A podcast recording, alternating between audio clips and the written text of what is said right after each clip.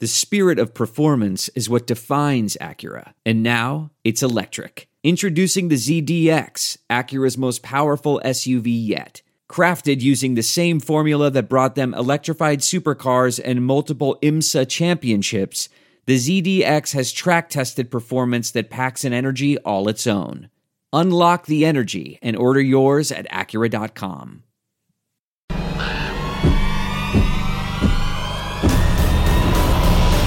listening to The Flock on Fox 45 Podcast, presented by Sports Unlimited, with your hosts, Morgan Adsit and Rocco DeSangro. Your Baltimore Ravens breakdown of Week 17 begins now. All right, welcome into a brand new edition of The Flock on Fox 45, presented by Sports Unlimited. I'm Rocco DeSangro. Got Michael Jaffe with me here. The Ravens fall to the Steelers 16 13 in the regular season home finale. And what a tough way to lose on Sunday Night Football, Jaffe. It was um, almost predictable given the way some of the games had gone throughout the year, uh, and then just seeing how many times they struggled to get into any semblance of scoring position despite stringing together a few first downs. Um, but at home, under the lights, I mean, the place was absolutely rocking for three and a half quarters or for 58 minutes, and then it just went dead silent. I really thought that these blown fourth quarter leads were a thing of the past, but I guess we're wrong. I can't put this solely on the defense. I know people are gonna, you know, basically recency bias. It was the final drive of the game, and they gave up that touchdown, and they got gashed by Kenny Pickett, uh, by Najee Harris, and then by Kenny Pickett and Najee Harris on that final play to cap off that 11 play, 80 yard drive uh, with that 10 yard touchdown. So it was tough. Roquan Smith got beat on that play by Najee. I think it looked like he hesitated and saw Pickett scramble. They almost had him for the sack. And I mean, he just got away and then he floated it right over Roquan's head to Najee, who made an incredible catch. But uh, yeah, man, that was as for Ravens fans, that that had to be tough to watch the team lose like that the way they did. Absolutely. And it brings us to essentially our two topics of the podcast today, which are going to be what happened today only intensifies the questions surrounding Lamar Jackson's availability. And as you mentioned, the whole we thought we were over this two score thing. I mean, it's been a few weeks, um, but that was the theme of the first um, few weeks of the season where they just struggled to hold leads, particularly in the second half. And uh, that's sort of where we back are tonight um, what 17 weeks into the season, and it goes back to a point that I had been making throughout the year, which is, you know, this team has not significantly improved or altered the roster, with the exception of Roquan Smith, and you know, around 500 is where you'd expect them to be without any significant additions or changes, and that's that's sort of where we are. I don't know what's happening with the offense, man. I know Lamar's out, but they have to be better, plain and simple. And it comes down to play calling and execution, play calling and execution. Um, a lot of the fans are going to go to play calling, and there's a specific coach they're gonna they're gonna point the finger at, and I understand that. I mean, he's got to get some of the blame, and I'm talking about Greg Roman, if not a lot of the blame, because at, at times you're just like, what what is he drawing up? Why is he running this? They they go. So after Justice Hill, it was a spark. M&T Bank Stadium. It was like the flame was lit. He goes 56 yards. He sets the Ravens up offensively at the Pittsburgh 40, and they go three and out. They didn't even get a field goal, man. Like that cannot happen right there. And that was a huge, huge, huge deciding factor in the game. You know, we're gonna we're gonna look at the the final defensive drive, uh, offensive possession by Pittsburgh, defensive drive by by the Ravens. But take a look at that. 9:45 to go. The Ravens. I'm not saying they could have put the game away, but they had an opportunity to increase that lead, and they they came away with nothing, man, nothing at all. And it was the frustration level in the locker room afterwards felt a little more different than earlier in the season. I think it sort of no, it lends itself to they know this is crunch time. They know this was their biggest missed opportunity this season so far, not just because they could have kept their division title hopes alive and in their own hands, but because it seems like these frustrations have been boiling for a while. Um, even though they had been winning, I mean, it, by absolute miracles or the fact that the defense really is that good most of the time. But it, I want to go back to some of what J.K. Dobbins told you after the game in the locker room, and that was don't make any insinuation or assumptions that the Steelers stopped the run game. Yeah. Dobbins seemed frustrated without saying it explicitly that he didn't get the ball enough. 17 carries, five and a half yards per carry. It seemed like even though you know he likes to say, "Oh, you know, I'm not 100% or that kind of a thing." I don't think that means health-wise. I think that's where he thinks he should be personally. But the fact that he is saying the run game wasn't stopped and that you know he only got the ball 17 times says that, you know, I don't want to read too much into it, but I don't think he was too happy about the way the game was called I, I want to know why Gus Edwards only got three carries. between the two of them. No, And I'm saying Gus Edwards. but they had I'm 20 saying- carries like total. between the I two of know you're yeah. feeding J.K.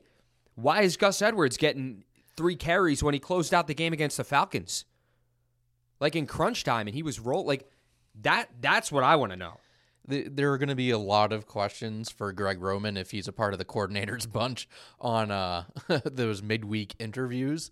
I mean, it's Um, only it's going to be Wednesday. Someone's going to have to ask. I don't think they're going to can this. him the final. No, no, but someone is gonna to whoever is there is going to have to ask him what was the mindset going into that fourth quarter with only 20 carries between two guys who are absolutely I, I wish I wish we could talk to him on Monday or, Yeah. or you know not not like on on Wednesday because I'm my off days on Monday, but on Wednesday that's that's the first day that we get to talk to Harbaugh and the players like really about the game and everything, and it's like by the time that happens, it's like all right, three days have passed. By the time you know Roman talks, it's Thursday already, and they're focused on another team. It's not like hey, what went wrong here? I mean, the questions are going to be asked about that reporters are going to ask those questions, but it's like Well, at the very least, it's something that should and could come up Monday. I assume this will come up Monday or Tuesday, depending on which day. You know, we're recording this Sunday night after the game.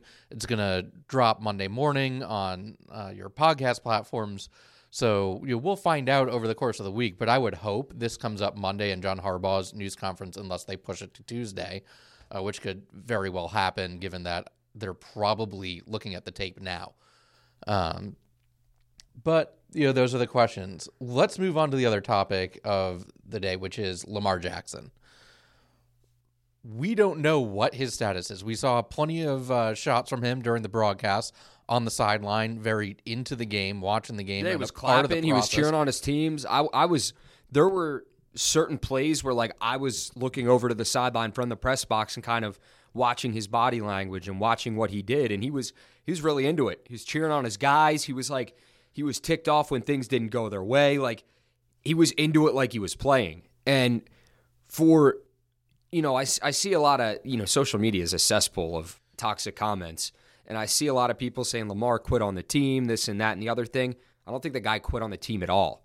There was a there was one report came out that he wasn't going to his his treatment or he was skipping treatment. And like another report came out, Mike Preston of the Baltimore Sun put out that his treatment record has been has been spotless, like in a good way. His attendance his attendance has been perfect. And initially the Ravens thought that it was like a three to four week ordeal, and now it could be a six week ordeal. And then Rapoport comes out and he said Ian Rapoport of NFL Network, he's like, they're in no rush to get Lamar back right now because they've already clinched a playoff berth. So you hear kind of conflicting reports. Sometimes you hear the same reports.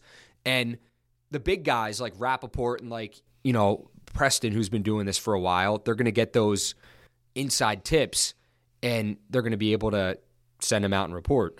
Um, so it's tough for fans. Like they don't know what to believe. They're hearing one thing that Lamar may not be all in, and they're like freaking out. They think I don't think he's a quitter at all. I think the guy it, really wants to win, but why would you rush back a knee injury when you've already clinched a playoff berth? I get for seat, but like I, I don't know. I, I don't need to look into any of these rumors from the locker room. You heard it from Mark Andrews yourself, and he might be the least BS guy in the locker room. He just tells it like it is, and he doesn't care who's asking the question or how it comes across. And he flat out told you you know, Lamar is doing everything he can to come back as quickly as he can.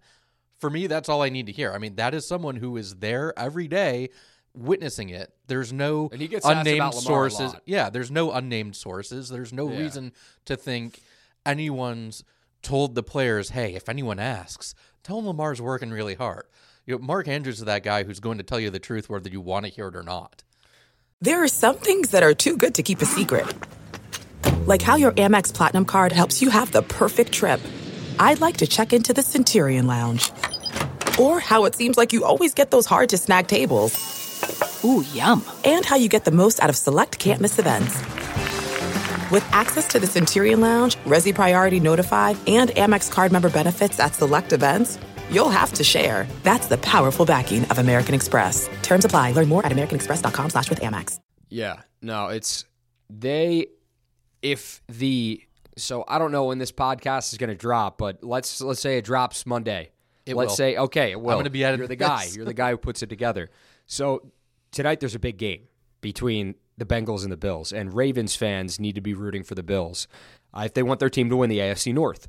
And if the Bengals lose, that's great for the Ravens because next week the Ravens can still control their own destiny. That might be all right. We bring Lamar back. But that might also be we don't want to bring him back if he's not 100% because we've seen injuries come back to haunt this team. And the last thing they want no like is Tyler Huntley having to start a playoff game. And that's nothing against his talent or who, you know the type of person he is, but when you have a former MVP that can you know, the the offense has been so just like terrible lately. Like even when he was here, like for the last couple weeks of him being here, it was it was not great, but maybe he just brings in that extra juice. Maybe if he comes back for the Cincinnati game, the offense gets a little bit better. I, I don't I don't know, man, but it's in the red zone. They're just they're just so bad. Today they had a red zone touchdown, but like had, you you have opportunities they're unable to capitalize. I was looking at trying to look back. I was like I was wondering. I was like when when was the last time the Ravens scored two touch back to back touchdowns or two touchdowns on back to back possessions offensively? It was against Tampa Bay. That was Week Eight. It's kind of unacceptable. Yeah, it's it's like you said, losing or not losing today, but the uh, the Bengals taking the division, losing out on the division, might be the best thing for them. Um, I I just look at the standings. You if you have a chance to lock up that number five spot, you get Jacksonville or Tennessee. I'm not really threatened by either of those teams right now. Yes, there is a history of Tennessee in the playoffs, and yes, the Ravens blew a lead to Jacksonville, but a chance to go back there and correct what went wrong in that fourth quarter, I really don't see a repeat of that happening. Here's here's the good thing. But go ahead. But I was going to say, you win the division, you might end up having to face the Chargers in the opening I'll, round. I'll tell you this, man. It's if they do end up winning the division, that's fantastic. But we this game against the Bengals, no matter if the Bengals win the division or not by beating the Bills, I don't think the Bengals would rest their starters or anything against the Ravens. I don't think there's, you know, there it's it's an it's still an AFC North Division rivalry, man, and I, I don't I'm not sure either team would. But if the Ravens end up playing a fully healthy um, Bengals team without rest without them resting any starters, if if you know, regardless of what happens, if, if they're playing a fully healthy Bengals team, we're going to really see how the Ravens match up against some of the top three teams in the AFC right now because they're not one of them. They're not. Talent wise, they are not right now. It's the Chiefs, the Bills, the Bengals. In I, I don't know what order I even want to pick it in, but that's I mean it's it's that right there. Yeah, But but they have a tendency to play. They've played down to their level of competition the last couple weeks. Will they be able to play up to the level of competition if they face a team like the Bengals uh, in January? Harbaugh talks about December football, January football. This is when it matters, man. Yeah, and you look at the talent deficiency, and the question is, who are you going to throw the ball to? Eventually, you're going to need to. They're not going to be able to just run over teams, and even when they choose not to run over teams while they're currently doing it, there's a very serious question outside of Mark Andrews who's going to catch the ball? And, on that topic with Mark Andrews, it was good to see him back. Nine catches, 100 yards. He's back into Mark Andrews' form. I know they lost, but to see your top target, um, one of the best tight ends in the league, be able to haul in nine catches for 100 yards when he's had a, a couple like really, really off weeks, um, it's it's good for the offense. And it was exactly what they needed when you knew the Steelers were going to do whatever they could to stop the run and how much healthier he is than he was just three, four weeks ago. That he's able to create those matchup problems for the Steelers that were stuff in the box. So, Yeah, Um, man. I'm just looking at the box score and Yeah. I'm like, where's the offense? Like, because you can't find it anywhere. Like, Dobbins, 17 carries, 93 yards. That's good for him. Um, but then it's Huntley with seven carries, 24 yards. Gus Edwards, three rushes, man. That's it. And then Andy Isabella gets his once or twice a game jet sweep, which, like, is one of the easiest plays to sniff out because you know, like, if he if he goes in motion, he's getting the ball in a jet sweep. So it's like, just take that and throw it away, man. Like that that play is just like I- I'm sorry. And then Andrews with nine catches, 100 yards. Isaiah Likely three catches for 12 yards. He had a few drops as well, a few crucial drops. Uh, DeSean Jackson one catch for nine yards. Demarcus Robinson one catch for nine yards, and uh, Josh Oliver got one target. It's like I I don't know. yeah, I don't I don't know. I it's a very interesting situation looking ahead to Sunday because we can't really figure out what the strategy is going to be until we know what hap- happens later tonight. And we can't predict what will happen. What we do know is they will probably not bring back Lamar Jackson for the final week if the Bengals already wrap up the division. yeah. Why would you? Right. You probably are going to rest some of your key players on defense or maybe give them a few series. Um, but if it's all on the line for the division, you may see Lamar Jackson back out there if he's healthy. The problem is what was supposed to be you know, week to week and definitely not season ending is officially going to be season ending if he doesn't play. Yeah. Regular season ending at least. Yeah. Yeah. And and Jaffe, who knows? It could be season ending. We might not see him in the playoffs. The expectation is that he'll play in the playoffs. But but the expect the expectation was he'd potentially be back for the Steelers game. Nobody outright, you know, came out and said that, but like that was the hope for this football team. He hasn't practiced, and on the days when John Harbaugh is available, no one's really asked how close is he to practicing. They are. They have. They have. It's. I don't like that narrative.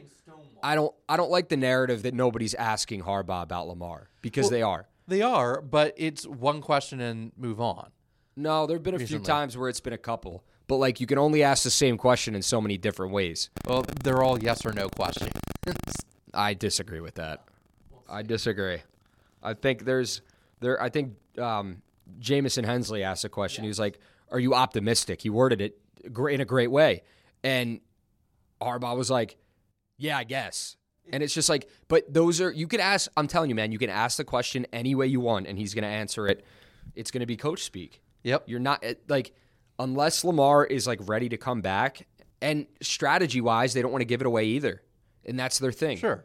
So But but like that's going to be the question on Monday. It's going to be in the presser. that's all it's going to be. Yeah. It- that's all it should be. It would just Lamar, Lamar, Lamar, because this team, this offense has been atrocious without him. I mean, embarrassingly bad. Like Broncos first half of the season, Russell Wilson bad.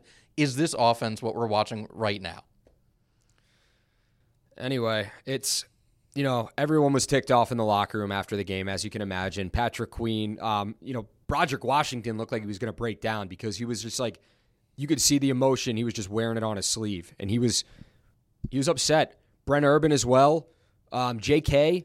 Mark Andrews was like, but they know there's potential that they can still win the AFC North.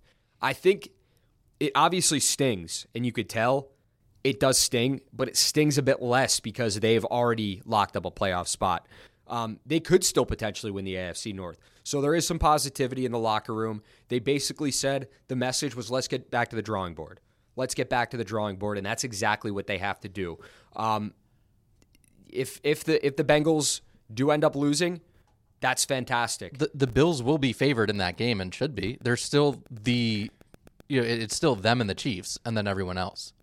That's that's what it is right now in the AFC. So um, we'll see what happens on Monday night. Ravens fans, uh, you got to root for the Bills. I don't make the rules. That's that's the deal, though. Um, if you want your team to have a shot at the AFC North a division crown, the Bengals have to lose on Monday night, and you know then the Ravens back to controlling their own destiny. But listen, we'll see you here next week, uh, same time to wrap up the regular season. You know, maybe talk about some winners and losers this season, and uh, we'll, we'll definitely touch on the outlook for this football team as they head into postseason play. Uh, for Michael Jaffe, I'm Rocco DeSangro. Thank you so much for listening to another episode of The Flock on Fox 45, presented by Sports Unlimited.